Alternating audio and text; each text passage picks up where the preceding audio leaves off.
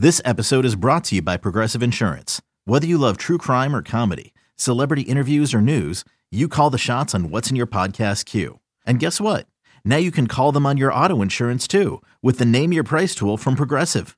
It works just the way it sounds. You tell Progressive how much you want to pay for car insurance, and they'll show you coverage options that fit your budget.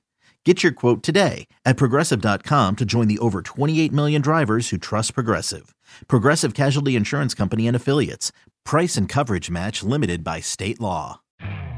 You could spend the weekend doing the same old whatever, or you could conquer the weekend in the all-new Hyundai Santa Fe. Visit HyundaiUSA.com for more details. Hyundai, there's joy in every journey.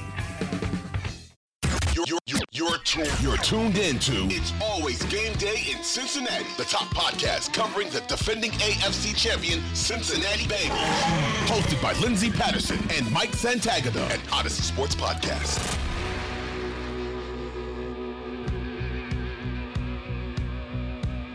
We are back on It's Always Game Day in Cincinnati. I'm Lindsay Patterson, Mike Santagata. Mike, how you doing?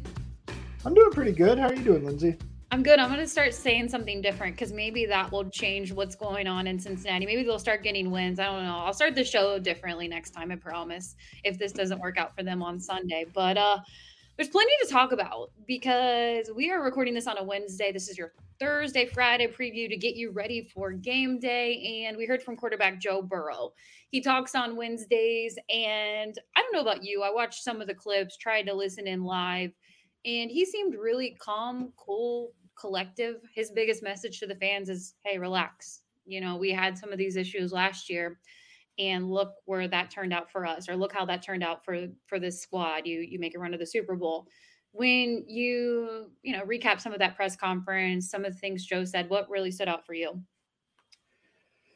Um yeah i don't know. It's just kind of the same things you're saying here with just he seems calm cool. This isn't bothering him. None of i don't know it seems like they're not panicked uh really what stands out to me is just you know Joe Burrow and his effect on the team in the locker room and off of the field.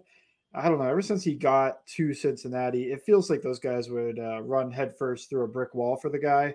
I mean, when he got here, I mean, it was the COVID year, and then he's able to win over the locker room, and then also it was also during racial injustice. He unites the team with that.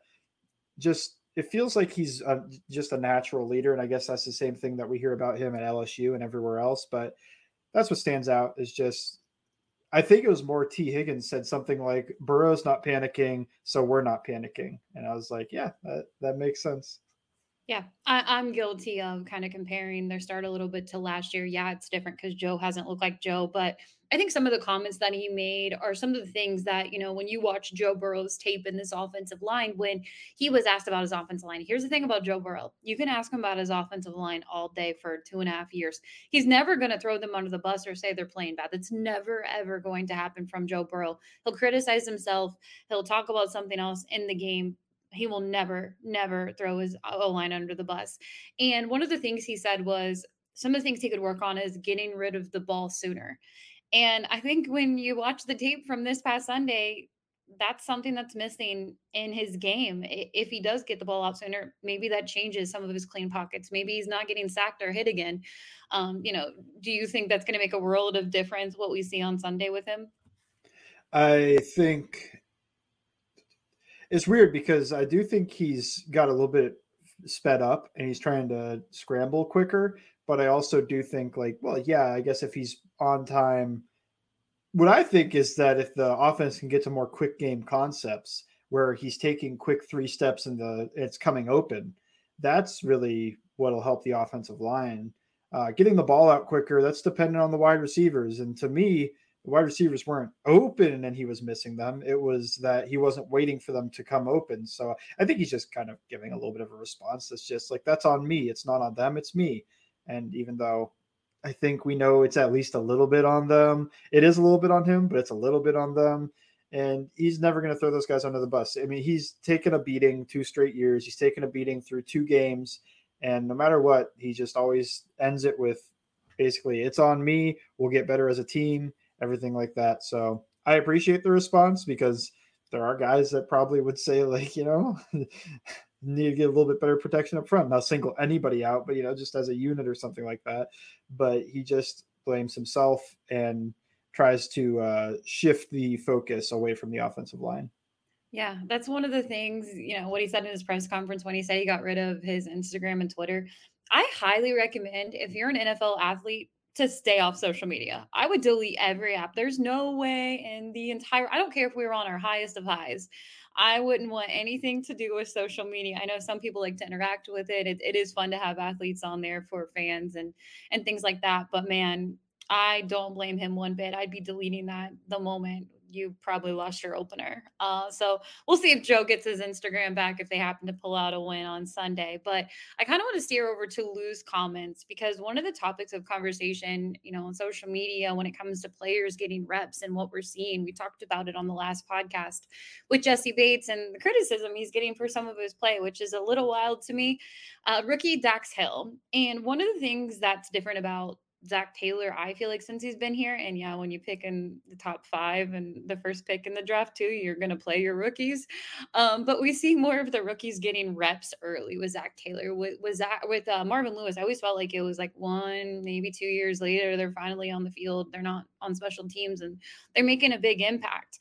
But we saw that with them when you pick late in the first round, almost the second round, you get Dax Hill, who's more than likely going to be Jessie Bates' replacement. We've talked about that before. Jessie Bates is more he's not coming back. I'll just say that right now. Jessie Bates is not coming back to Cincinnati. So hopefully he makes the best out of this year. But Lou was asked just about that, maybe giving Jessie Bates a break, rotating Dax Hill, and he said no, he he doesn't need that all at all, referring to Jessie Bates and he made a comment that you know the guys the best guys are out there right now and being around Xavien Howard when he was a rookie and that was not so good getting those early reps you could really use your confidence. He doesn't want to mess up the chemistry that the cornerback secondary room is currently feeling with the safety group the corners the DBs all of them he just wants it to be that tight knit group and he doesn't really kind of feel that Dax Hill even made the reference to Cam Taylor Britt he's coming off injury and when he finally returns to the group that it's going to be what we see right now. Do you think that's coach speak, or do we still feel like Dax will get the reps when you see a different kind of quarterback? I still think when you see a different type of quarterback, you'll probably get some more Dax reps. How many? I don't know.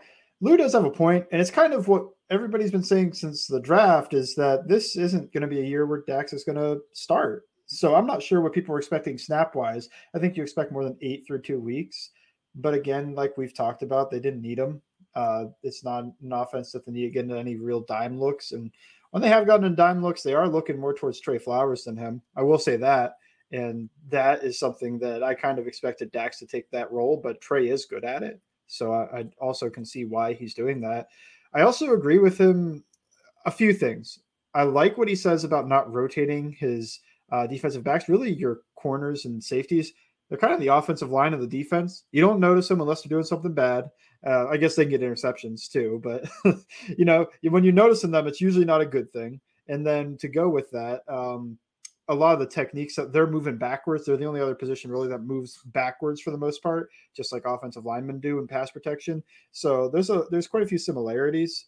And the rotation is another one because just like the offensive line has to pass off all these games and stunts, these corners even in some man, they're called man match coverages, uh, you'll have to pass off your receiver to the guy next to you and have communication to know you're yelling under because the guy's going to inside underneath five yards, you know, under under to your teammate. They're gonna yell something back to you to take the corner. You know, there's a lot of communication. There's a lot of uh, there's just a lot of chemistry in the defensive back room, and I feel like that goes underappreciated. We talk a lot about offensive line continuity, but I think the defensive backs having all this continuity, especially like Bates and Bell, is something that we don't really talk about that much. And that's probably another reason, besides the confidence. I think that's the other main thing I want to think about is just he is right about the confidence. And you, when you start giving up receptions like that, you lose some confidence. Best thing that any player can have, but especially these corners are going against all those wide receivers is confidence. I can I can shut that guy down. You know, put me in man against that guy,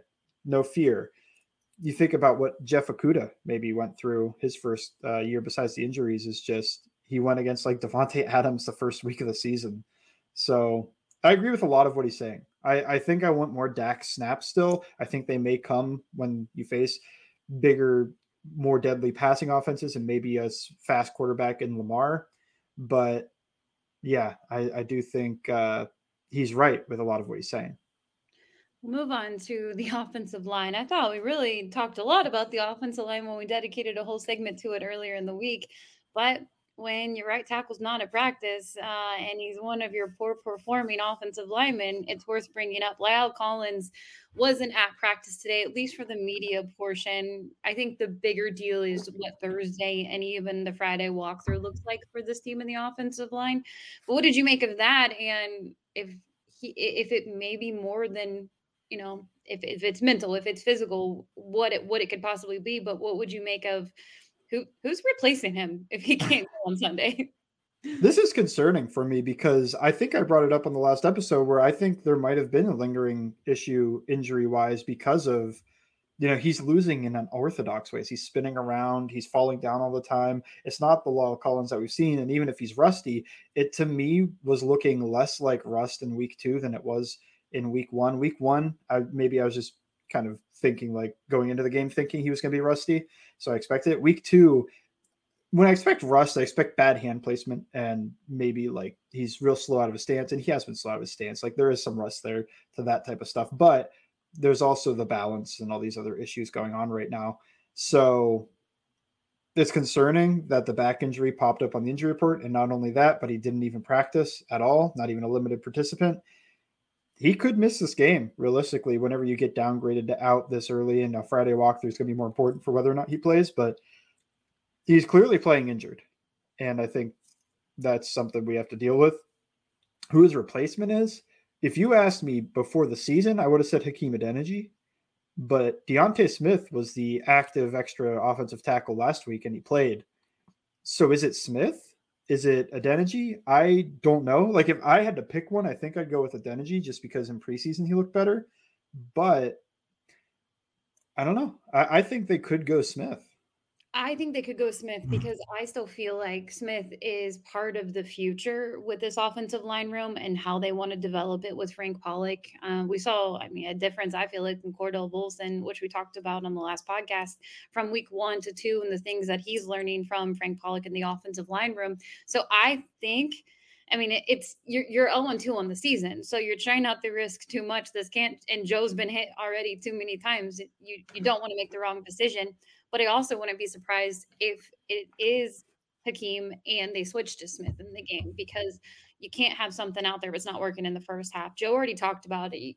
Those slow starts are killing those guys. You know, week one and week two, got to go out and get it done fast and and protect him. So I think it's going to be one guy, and if he's not performing at the first half, they'll take him out and replace him with with what they do have. But offensive line depth is always going to be a question mark because we saw what Joe had to deal with in the Super Bowl, which is still insane. That guy was being protected by those that offensive line.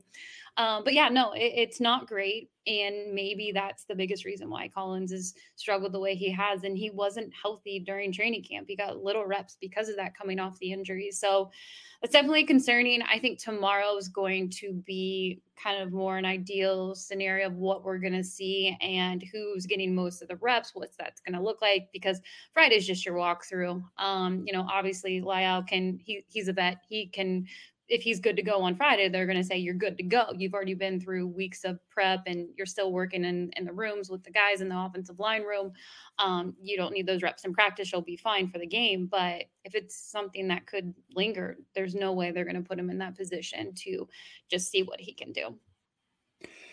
Yeah, I it is possible he's trying to push through the injury and play just because you know that's all these football players are tough. They all want to get out there and be on the field for every snap.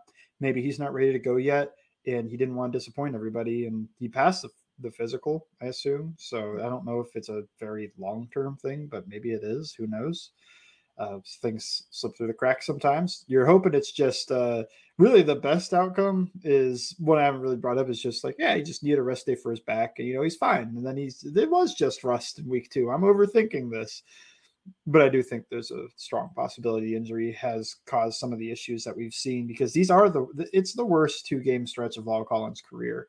Um, and honestly, it's the worst two games I've ever seen him play. I went back and watched almost every game from last year. So I don't know. I hope he gets better because I think you can beat the Jets even. I would say. Are you sure? Be careful. I still think they should beat the Jets and could beat the Jets even without Collins there. With either Adeniji or Smith, you're gonna give them a lot of help. You're gonna protect that side more than the left side. You need Jonah more to step up because he's not going to be getting the chips all the time against our old friend Carl Lawson, who I think still almost exclusively rushes from that side. So I I think Jonah has to step up more than Smith or Adeniji will. They will, but they'll in pass protection at least they'll be getting a lot of help, I think. So can they win? Yeah, I think they should still win even without Collins, but it is a concern. The one thing I'll say is that at least you're not losing prime Collins down to whatever this is going to be if they if he does have to sit out. You are kind of dropping from Collins, who's playing pretty poorly, into one of these two unknowns. So the drop off can't be too drastic. It could be it could be worse. Let's not say that Collins has been abysmal. He's been bad, but not abysmal. It could be worse, but uh it shouldn't be a drop from oh man, our great right tackle is out and now we have a complete unknown in there. It's it's right now it's our injured rusty right tackle is out and we're probably going to get maybe slightly worse production i always say that they were Riley Reiff away from winning the super bowl if you think about that and joe having time i just that right tackle position uh, it's just it's been hurting him for a little while so you know hopefully everything is okay with collins and we get a better update as the week goes on they get ready for the jets we'll have predictions later on the show but next we're to get to your question in the mailbag for it's always game day in cincinnati eBay Motors is here for the ride. Remember when you first saw the potential? And then through some elbow grease, fresh installs, and a whole lot of love, you transformed 100,000 miles and a body full of rust into a drive that's all your own. Look to your left, look to your right. It's official. No one's got a ride like this. There's nothing else that sounds like, feels like, or looks like the set of wheels in your garage. With over 122 million parts, you can make sure your number one ride or die stays running smoothly. So there's no limit to how far you can take it. Brake kits, turbochargers, engines, exhaust kits, roof racks, LED headlights, bumpers, whatever your baby needs, eBay Motors has it. And with eBay Guaranteed Fit, it's guaranteed to fit your ride the first time, every time, or your money back. Plus, at these prices, well, you're burning rubber, not cash. Keep your ride or die alive at ebaymotors.com. Eligible items only. Exclusions apply. This, this is It's Always Game Day in Cincinnati with Lindsay Patterson and Mike Santagata. We are back on It's Always Game Day in Cincinnati. It is the Bengals mailbag. We'll get to the first question. Kevin Brown says, No team started 0 2 and made it to the playoffs last year. Does it apply to the Bengals this year? I mean, no. I, I, did any of those teams that started 0 2 were they in the Super Bowl? Were they playoff teams the year before? Uh, it's a small sample. If you go back, it's about nine and a half percent over the past 10, I think, years that 0 2 teams have been able to make the playoffs. It's not at the point of the alarms are completely going off because I think this is a good team on paper. But to me, no, I, I don't think this applies to them. I think that's just a small sample size, too. How many teams start 0 2? What do you think, Lindsay? I think it's silly to think about. And anything I know we've talked about Joe Burrow's poor play, but with him, anything is possible. I think a lot about last year. I know I should stop talking about last year because we should talk about 2022. Tee Higgins even mentioned that today. But I want to use this reference. Look, they break the playoff losing streak they go to the AFC Championship game. It's the first time in forever, you know, winning a game on the road in the AFC Championship game, making history. You know, they do different things because they have Joe Burrow at quarterback, and this team is really talented, and I think they're going to be fine. I don't think it applies to this team. I I think you know they have a chance if they get the win on Sunday to really even out to 500 on that big Thursday night game against the Miami Dolphins. So I don't think it applies to Cincinnati. We'll really get to know who this team is over the next couple weeks, but I say no.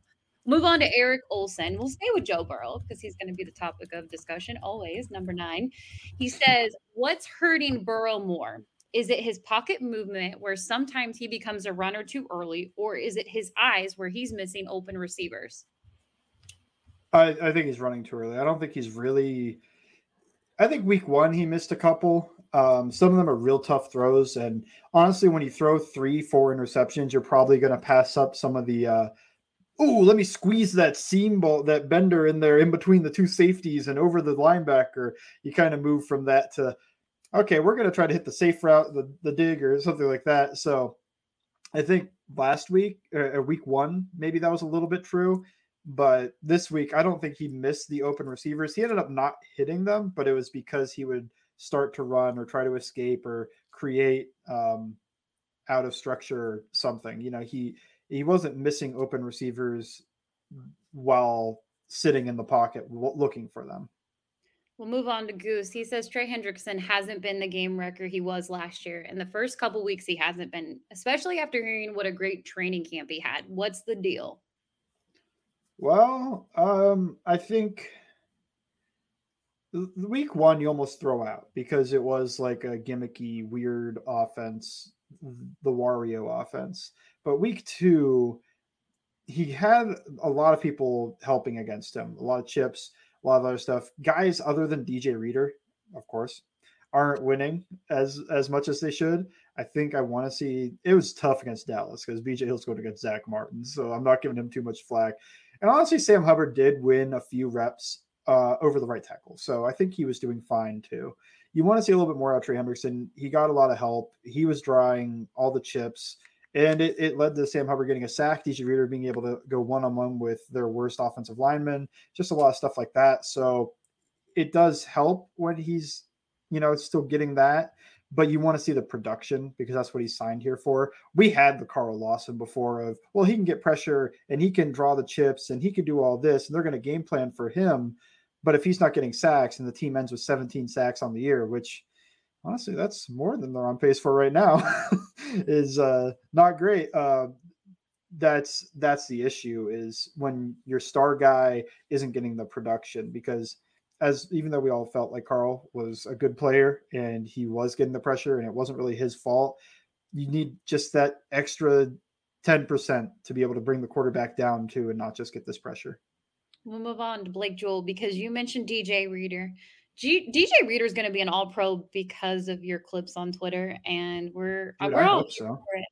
He said, uh, The, uh, "Would you would you rather block DJ Reader or fight a grizzly bear with your with your hands tied behind your back?"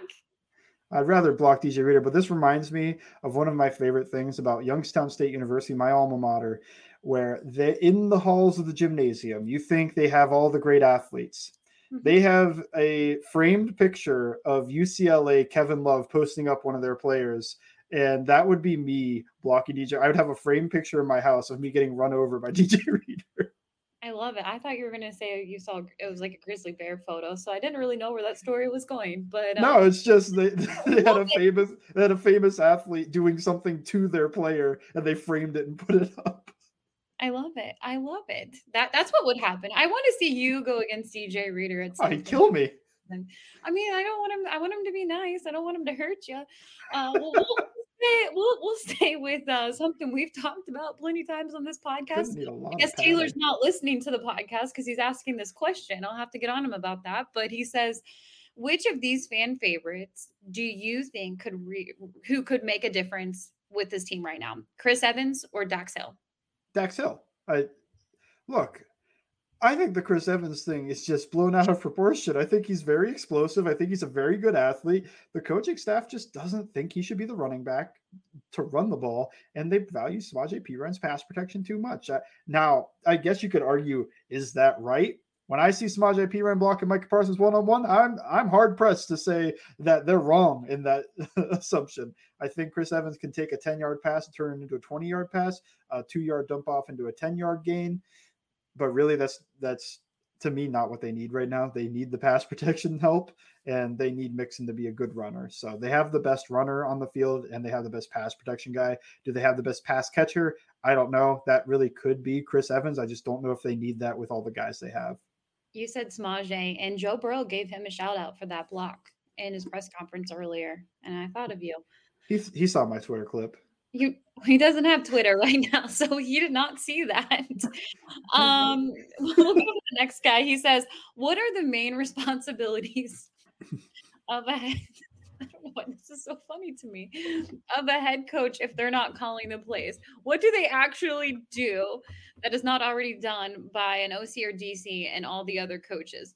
So, what are the main th- I think we have to stop thinking of these things as such absolutes, as if the head coach is sitting there with his Madden chart out and picking the play like that.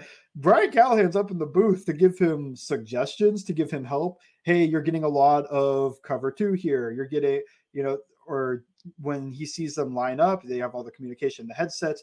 And then further, it's not like they just walk into the game with their playbook in hand and start picking plays flippantly.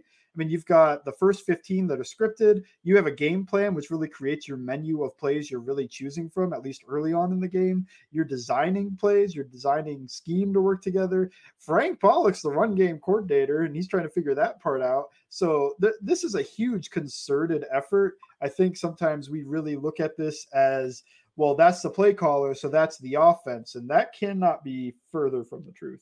I have two things I want to add to that. I do think that every NFL team needs someone who's in charge of time management uh, because I feel like that could have helped Cincinnati in week one and week two. Uh, that it just sometimes you're so busy, especially if you're a head coach and you're doing, you know, the OC job and you have a lot of responsibilities. You got to do personnel. You got to do personnel. Hey, yeah. it's it's two point play. Perine, we need you to go block Parsons. Seriously. And I'm not even joking. I think every team, and maybe they do, and they just have like other titles, but you need someone in charge of clock management and what's going on in a game and your timeouts. You you can't walk into halftime or you can't leave a game with timeouts in your pocket. I don't, and then also, sorry, just to keep adding on to the things the head coach would do, manage everybody in the locker room. I think of what Mike Tomlin has done in the past, where Antonio yeah. Brown's bottled up he's acted a little weird, but when he leaves there, he went full nuclear. Okay, and this is uh, this is not a Pittsburgh podcast, but our producer Nick would appreciate this. I think that Tomlin should get more credit for dealing with AB because I can't even imagine what that was like behind the scenes. And as you mentioned, when he left, it was like out in the open. This is who I am. He was um, freezing his feet. the first week he left, he froze his feet. I mean, credit, you give credit to Tomlin there because there's no way that I could have dealt with that. I mean, he had a lot of characters, that's for sure, and and that's definitely one of them. And he he did a good job uh, while he was there. We'll, we'll go on to the play calling because I want to add something to this, and we'll we'll keep talking play calling. Zac Taylor, Brian Callahan. Brandon says, if play calling was given to Brian Callahan, Brian Callahan, do you think he'd be prepared to call the plays, or do you think there would be much of a difference from Zac? Here's the thing, and this is just me guessing and assuming when it comes to Zac Taylor and the play calling of Brian Callahan. And as you mentioned too, like Brian Callahan's in the room. I want to say uh, a couple years ago, maybe Joe Burrow's rookie year, they sit together. Joe Zac Taylor, the quarterback coach, Brian Callahan, like two days before the game or, or as they're getting ready for the game, and they went over plays, what they liked. They would say their favorite ones, what they felt. I mean, everyone is a part of that conversation. Yes, Zac pretty much has the final say in it. But for everybody wanting Brian Callahan to call the plays, I don't know how much different it really would look. Think about when Andy Reid has handed his play calling off to like Matt Nagy and Eric Bieniemy does the offense look that different? It looks like the Andy Reid offense because you're calling plays that you have installed for the. It's not like you walk in and you could just, you know, maybe for like a play in the red zone or a goal line play, you just draw something up real quick in the sand like you're playing backyard football.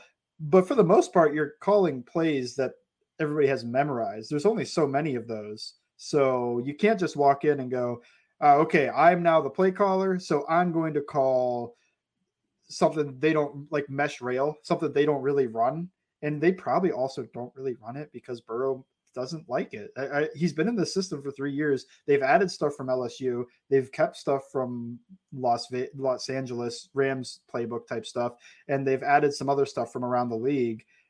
If I don't, I just, you can't walk in and just start throwing in all new concepts, all these other things. He's calling from the same menu. What you would see is probably just slightly different, like run pass splits. Maybe they get to some of their concepts a little bit more often. Maybe he likes getting to like uh, the double slant lion concept more than Zac Taylor does, or something like that. But it's going to be the same offense. It's, it's not going to be crazy different. Yeah, we'll, we'll stay with the offense right and, now. Oh, go ahead Oh, just the last thing is that I did hear Malik Wright today say something about Zac Taylor isn't going to give up uh, the play calling duties that he heard from an inside source. So Malik Wright, pretty well connected. If he heard that, then we could all put that whole idea to bed.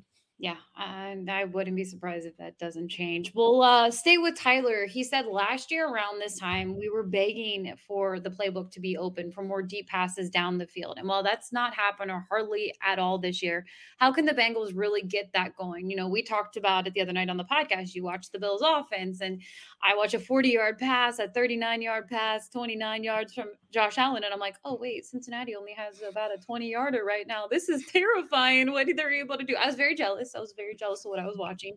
Um, you know, are we going to see any of that? Are they going to open it up more? Could we see that on Sunday? First, the Bengals have played what, in my opinion, are two of the elite defenses in this league. At least one healthy. The Steelers defense is elite. I, I think this is going to be one of those things where the numbers aren't going to match up with what the Bengals face because TJ Watt's been out now. So, but when he's there, that's a really good defense, especially when they've got all their guys. Alualu, Ogunjobi's playing well too. By the way, uh, it makes gives me a little bit of remorse about like, oh man, they shouldn't let him go because he is playing well. But uh, really, you've played two elite defenses, and the offense is not doing well. But I think the explosive plays. Every time I see those on Twitter and and on TV, it's like a blown coverage. And these guys just aren't blowing the coverages down the field. They're they're playing their coverages correctly. So sometimes you can scheme this type of stuff, but really when you're playing against that cover to Tampa 2 type defense, they're really keeping everything in front of them. The middle linebacker is bailing back to 15 to 20 yards in the middle of the field. The safeties, they get 20, 25 yards deep. They're basically saying, you're not going to beat us deep, throw underneath. And then what the Bengals have to do to really gate their explosive plays are either A, get a lot of YAC, like a Ja'Marr Chase insane touchdown, like you did a few times last year. Think the Ravens, think the Chiefs or B, you just keep hammering them underneath so much or with the run game that they do start to come up and then you can hit it over the top. But really, when they're what they're doing is they're just really protecting against those deep passes to try to limit the offense. Now, I need to see an explosive play, and I think the Jets defense, the safeties, the non-sauce corners, and even Sauce himself. I mean, it is a rookie they can be exploited a bit more than what the Bengals have been facing. So I think they can get to it. But really, I, I, do think teams are selling out to stop these explosive plays and trying to force the Bengals to make long, sustained drives a lot of good mailbag questions. Honestly, we only got to about 15% of them because there were a lot and a lot of O line, some defense uh, problems, questions that a lot of people wanted to bring up. We will get to more of those. Maybe I will make Bengals underscore Sans do a little Q&A on Twitter. He'll quote tweet all you guys and answer all your questions and it'll be, it'll be great. But we'll be back next week for another mailbag. Thank you so much for sending your questions. Make sure you're following along over on Twitter, Bengals underscore Sans at LNDS Patterson. Next, we're going to predict if uh, Cincinnati's going to get their first win of the season on It's Always Game Day in Cincinnati. This is It's Always Game Day in Cincinnati with Lindsay Patterson and Mike Santagata. We are back on It's Always Game Day in Cincinnati. My favorite time of the show because you get one practice in, you kind of see what the team is looking like. They're ready for game week. It's officially game week in Cincinnati as they get back to the practice field. La'el Collins was out of Wednesday's practice practice to be determined on if he's good to go. It was noted as a back injury on the injury report. We'll have more. Make sure you're following along over on Twitter. It's always game day in Cincinnati. Game day, Cincy. Follow that. Bengals underscore Sans at LNDS Patterson. But now let's get to the predictions. Every single time I'm watching these pregame shows, it's just undefeated with everyone taking Cincinnati in the game. I don't think we're going to see that for some of the national shows this weekend. I think someone's going to say, nope, not taking Cincy. Every time I do, they get the L. They haven't looked the same. Joe Burrow's semi struggling. The offensive line is struggling. Defensively, they can't get to the quarterback. What's the gonna- NFL, yeah, the NFL website already. It was almost all Bengals, but Daniel Jeremiah picked the Jets. Thanks, Daniel Jeremiah. I actually really appreciate that because um, there's just too many people taking them in two weeks that you need someone to uh, go against it. What's going to happen on Sunday? I think the Bengals win, but honestly, I'm getting nervous about this. I said wire to wire last time, and they didn't even have a lead. and then the first game I did predict correctly in terms of they're winning unless they turn the ball over multiple times, and they threw they gave the ball away five times. So that one I got. This last one, they didn't even have any turnovers. They just lost shooting themselves in the foot still. They're still doing that stupid stuff. False starts, negative runs, sacks out the wazoo. Look, if they can protect the quarterback even three, three sacks, in which that's not good, getting three sacks at a game. But if they can limit to three sacks and they can limit to one turnover, they should win this game pretty easily. Will they? I don't know. Joe Flacco was on a heater against the the Browns, but I I don't look. I it, to me, it's still old Flacco who's a backup in this league. And honestly, he's never been that great against the Bengals, other than that amazing 2015 game that I always think back on. Probably because the Bengals won, I think so fondly of it. But AJ Green and Steve Smith going back and forth catching touchdowns. That was an awesome game. But uh anyway, long way to say I think the Bengals win. If I'm gonna give it the score, I really don't know if the offense kicks into high gear yet, but the defense is playing solid. I'll say an optimistic 27 to 17 victory. I like that. I'm I want to say that they're at some point going to get in the 30s. And I think you're going to have to get in the 30s if you want to beat Miami, not to look too far ahead, because obviously those offensive weapons and they know how to use them. Um, but I, I think Joe starts to look like Joe Burrow of 2021 and gets comfortable out there. As you mentioned, it's crazy that we even have to say that, that he can get sacked at like three times max. I mean, that's insane because some quarterbacks will go a whole game without getting sacked, and, and Joe has to deal with that. But again, he's a different type of quarterback. He's always trying to make a play too. I think the biggest thing for them, and what I really want to see, obviously, it would be great to get the losing streak snapped, starting out fast. I mean, they're one of the most talented teams, even last year, to score in the third quarter. They come back in the second quarter and they, and they light it up. It's so different from Marvin Lewis's teams, where they would come back from halftime and every, everyone would be like, Did they make halftime adjustments? What did they do at halftime? Uh, but with Zac Taylor's group, they could be down 11, 17. I'm like, mm, they'll probably, they could come back and, and, and win. Uh, not lately, I haven't felt that way, but just overall in the last year and a half, they've, they've found ways to do that. I think that the offensive line, it's just such a question mark with Collins. But as we've talked about before, he hasn't played his best at right tackle. So you know, maybe the replacement that's in there will will be good for the offensive line for now until Collins is healthy, because it could be something that he's dealing with, and that's why he's struggling right now. I'm trying to think of it as a more optimistic situation with the offensive line. You know, will they get the run game going with Joe Mixon? Could it be a balance for this offense that you know take some of the pressure off Joe Burrow and and Mixon get it going? I I'll say 21 13 um and it would just be nice maybe to get a win and not win or lose by three points because mm. all of that is getting real annoying fast. but uh, but yeah, I I think this defense is is probably going to get more turnovers and capitalize on those. You get one, they should have had multiple in the Dallas game. I think they're going to get to Joe Flacco. Something about this franchise versus Flacco. Again, none of these players were not. This defense wasn't all here when he was facing them, but I, I think they finally get pressure on a backup quarterback because you're going to have to if you want to stay in it. And just listening to Joe today, of course, the quarterback is going to be all calm and everything's going to be fine. But he was just so chill, so calm, cool, just like, yeah, we're going to be fine. And just talking about the matchup, like it was nothing, like everything's going to be fine. It's it's such a drastic difference between playing the Steelers and Cowboys defenses to playing the Jets defense because while they have some guys, it's there's there's no dude, there's no top five guy that you have to prepare for, know where he is at all times. As good as Quinnen Williams, I think, is their best defensive lineman. I think as good as he is, you're not doing that. And they don't have a guy in the secondary that you're really trying to avoid. Sauce Gardner, for all the UC fans, he's going to be great. He's a rookie in his third game, and he's going against guys that are better than him. So I think they can move the ball on offense. I think that I just think that some of the uh, woes we're seeing with this offense is just that they had such a brutal. We keep talking about how the quarterbacks they lost to Cooper Rush and Mitch Trubisky, and we haven't really talked about how they've had such a brutal opening in terms of defenses face. Those could be the best two defenses they play the entire year, especially considering how healthy they are when they played them.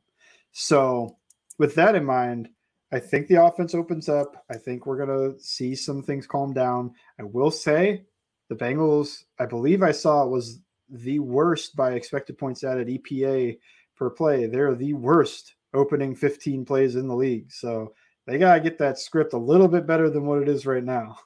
What do you think that is though? I mean, look, I'm not trying to we we talk play calling, we talk Joe Burrow offensive line. I and not to like hammer on Zac because honestly, I'm not giving up on Zac Taylor right now. I, I think, you know, this, like we've talked about before, what he did last year with this team, it was unbelievable. What he does as a culture overall is great. Um, is that a coaching issue? Are, are they not ready? Because it's just crazy to me that they look so flat. Yeah. Um, I mean, I've thought about this because this was the same case last year. He's just, just doesn't seem like a team that starts hot. Uh, so I think one, you do have to give a little bit of blame to Zac just in terms of even if they are just trying to figure things out in the first, you know, quarter or so, they have to move the ball still. They have to be able to get to their bread and butter and just see how the defense reacts and move the ball while they're doing that. But I do have the theory that a lot like uh it's a different sport, but usually in like the first game of the finals, maybe in the first two, LeBron James isn't scoring 35 uh, he would score like 20 and it felt like he was just calculating everything. How are they reacting when we do this? How are we reacting when we do that? And I think the Bengals offense kind of does that too. They run a motion and a run play. They see how the defense reacts, kind of write it down. Okay, that could be something we exploit later. Let's see how they react to an under center pass, which they did get to. The, splits are still terrible, mostly because of week one but they did get to those and they even did a straight drop back out of under center which is very 2000s and i'm honestly for it because they got a great look out of it. Uh, write it down you know like okay we got press cover three when we went under center and just drop back. What do they do when we run play action under center? Okay the middle linebacker is not respecting at all he's just bailing out of there. Just all these type of things and then when they get on 19 play drive some of that is they've poked and prodded and know exactly how to push which buttons when but then the defense reacts to like that drive, and then you get that last drive, which was three and out to win the game. Um, but yeah, what I think is that he takes it to the extreme. He takes the idea of poking and prodding the defense and seeing how do they react when we press this button? How do they react when we do this? How do they react with this? And then trying to exploit it later. But he takes it to like the max, doesn't show enough doesn't show you know get to any of his real good plays early. He just gets to the common concepts of the the team early and sees how they react and tries to build off of that. So that's that's my working theory. I i wouldn't know without actually talking to him or having any ear in the game plan room or anything like that or on the sideline to know like that's what they're trying to do. But that feels like what it is to me at least early in the games. We need to get Zac Taylor. I will remember this his first year. Uh, and this is why I, the dude is awesome to me. And I know he has to do a better job as head coach and the play calling. But his first year in Cincinnati, um, we asked him right when he got to town, Hey, will you join our podcast that we had going on at the Inquirer? And he said, How about when I get my first win, I'll join you guys. And who knew it was going to be the Joe Burrow draft year where they weren't going to win forever. Um, and after their first win, I want to say it was against the Jets. Uh, it's been forever ago. It was the Jets. Frank Pollack was the uh, offensive line coach. I just remember this game really well because I remember Joe Mixon going up and giving him a like the ball and a hug or something at one point. Yeah. And it, it was a cool win. I remember that game. Well, he said to us, it was funny because right after the game, it was at home, it was at Paul Brown Stadium at the time. And he said, Okay, what time are we recording the podcast this week? and remembered that he had told us, hey, when I get my first win, I'll join the podcast. So, Zac Taylor, if you're listening, someone from Paycor Stadium, we want you on. We want to talk about the slow starts, but um, in a good way. We want to, we want to. In a great way. We're big fans. Um, Neither one of us said you should give a play calling. We we no, that was talked about it because people wanted us to, but we all said no. Yep, we would never say that on this on this podcast. to be determined if that's still the thing after Sunday. Uh, but I don't know why that story just popped in my head. I want to go to the wide receiver room really quickly before we wrap up. You mentioned Sauce. I feel like, you know, as we mentioned, the offense is going to finally get it going. What receiver is going to have a day on the Cincinnati offense? Um, hmm. See, what I want to say is that as long as these teams are playing all these two high stuff, it, really it should be Tee over the middle. But I feel like the safe option is to just keep hammering Ja'Marr Chase is going to be the best receiver of the day because he has been the past two games. He wasn't in the playoffs. I think Tee was better at least in the Super Bowl. But uh, yeah, in the playoffs, or sorry, in the regular season so far, it's been all Ja'Marr Chase. So I'll just keep hitting that until Tee has like a 150 yard game, and then I'll start going back and forth and maybe mix in some Boyd my honorable mention is going to be Tyler Boyd. I think he has himself a day. He'll have a touchdown, but yeah, you can't go wrong if you give the ball to Ja'Marr Chase.